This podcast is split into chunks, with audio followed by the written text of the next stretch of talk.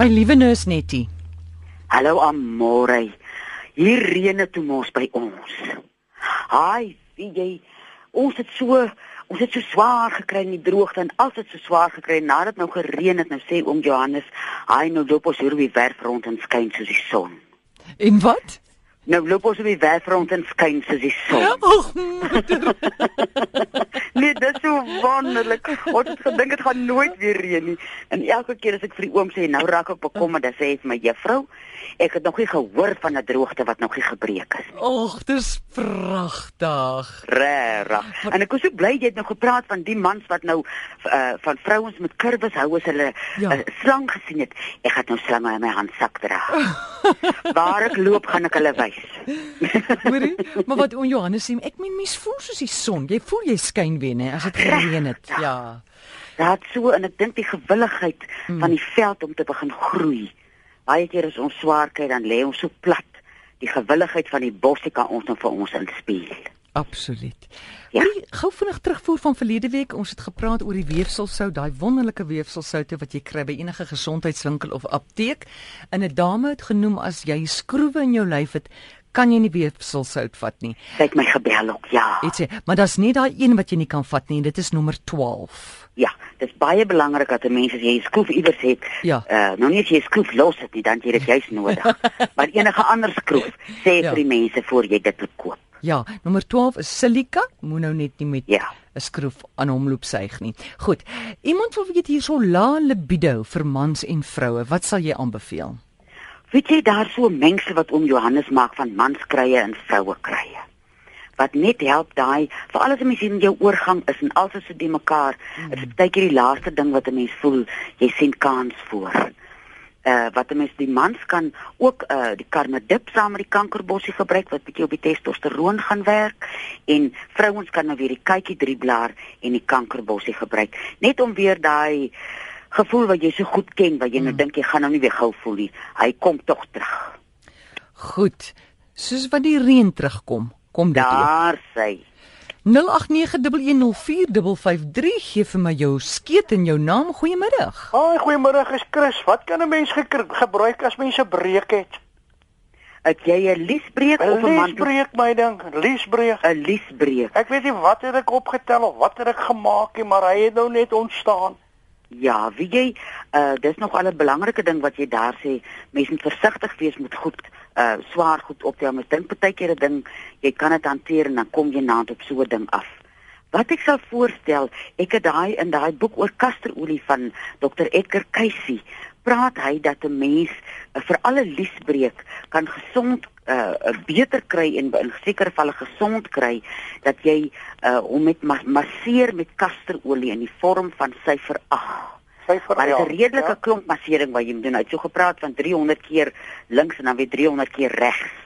En dan het hy ook gesê dit sal goed wees om met 'n 'n kasterolie lap daar te slaap waar die liesbreek is.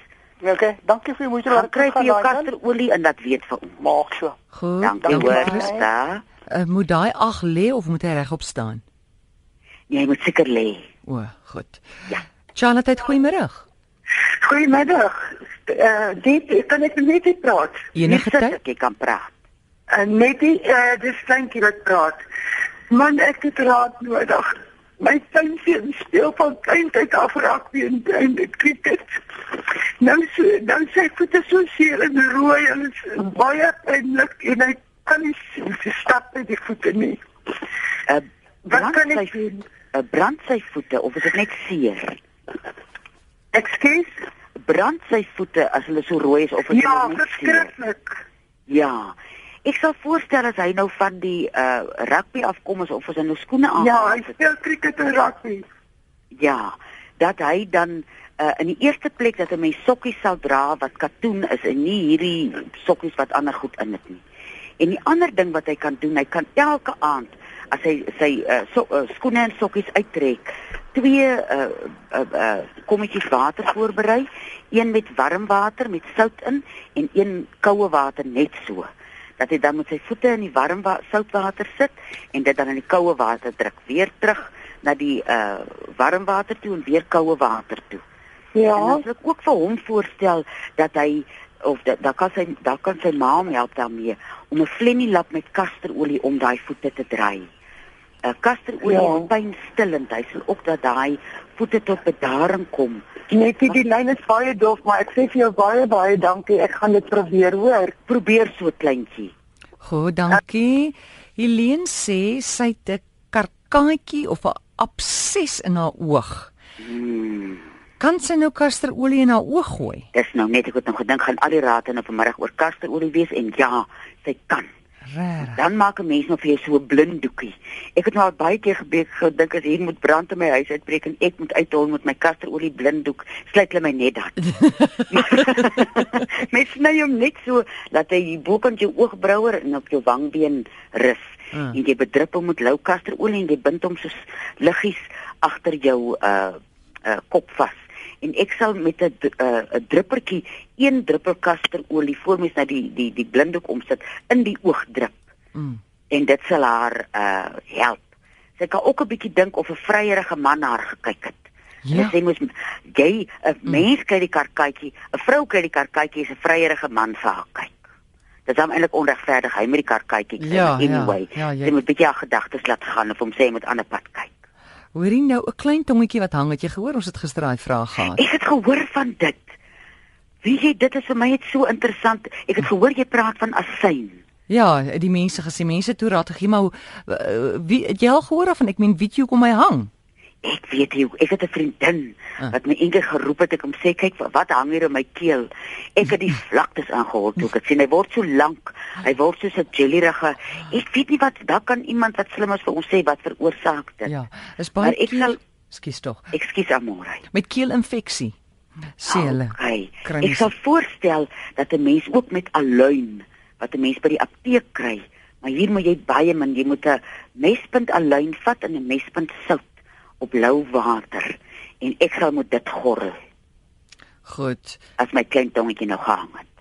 Ehm um, Marietta sê gister dit is gewoonlik baie keer kan dit ook die oorsaak wees van snork. Ah, dan sny dan gorrel jy Een van aluin die redes. Een van die redes, jy weet. Ja. Ja. ja. Maar mens kan nou nie jou geliefde. Nou mens kan hom seker vir hom of haar in die nag wakker maak as hulle snork en sê hoorie probeer ten minste gorrel 'n bietjie asyn gorrel aluin en kom terug. of alleen en kom terug en kom ons ai as dinge net so eenvoudig was. Goed, kom ons vat 'n volgende oproep Charlotte. Hallo. Hallo. Hi. Ag dit is Johannie van Christiana. Ek wil graag met Antoinette uh Hier sit ek is Johan, dit? jy kan praat. okay, uh nee, ek het so 'n jaar terug kankerbossie gebruik. Ja. En toe op 'n stadium, nou so 2 weke terug. As ek weer 'n kankerbossie gedrink het in die oggend, dan word ek na so 'n uur of twee na dan gooi ek op en dan voel ek vreeslik aardig. Hoe maak jy die kankerbossie aan Johan? Weet jy, ek het al vir 'n jaar so gedrink. Maar ek meen Dan- hoe, dan ek het hoe geen hoeveel gebruik dit is- jy? Uh, Hoeveel is, gebruik jy uh, hom aanmaak? Dis 'n ander oom hier op die oos. Hy hy bring vir my so 'n bietjie so bossie. Dis nou takkies en werkies eh, deurmekaar. Ja.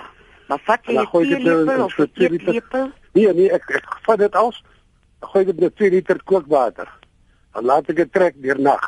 En dan die volgende oggend gooi ek dit deur die sit van 'n bottel.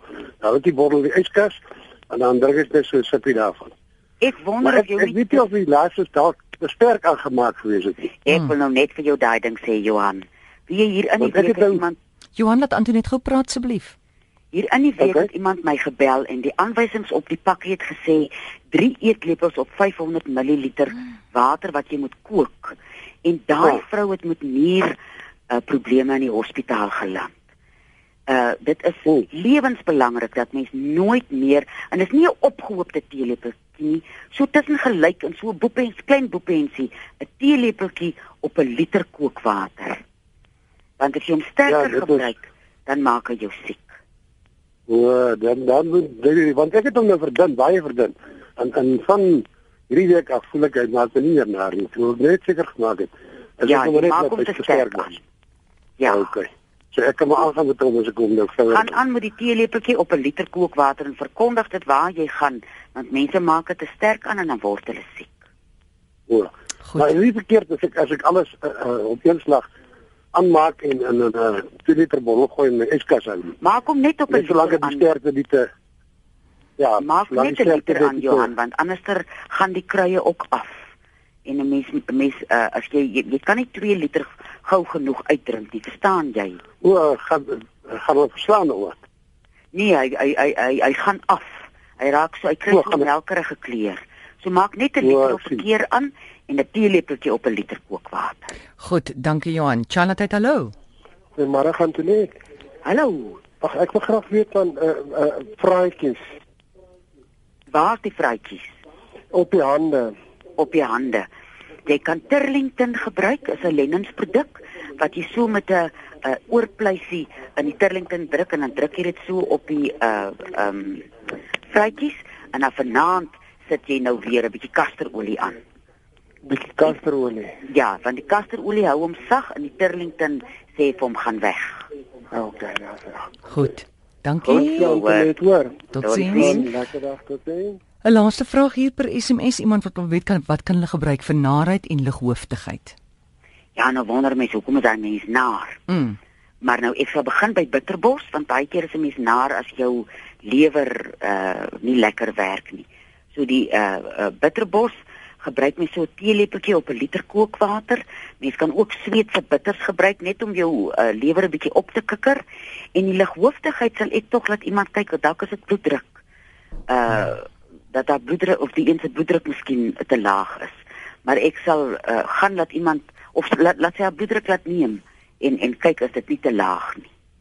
Goed. Baie dankie Nisnetie. Waar kan ons jou in die hande kry? By 023 41 61 659. En ou Teefontein se naam lyk my is nou ou Reënfontein. O, oh, dis hom lekker, né?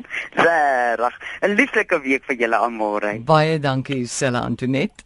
Dis Antoinette Pinaar. Onthou weeksaande tussen 5 en 7 en onthou hierdie is nie 'n mediese program nie.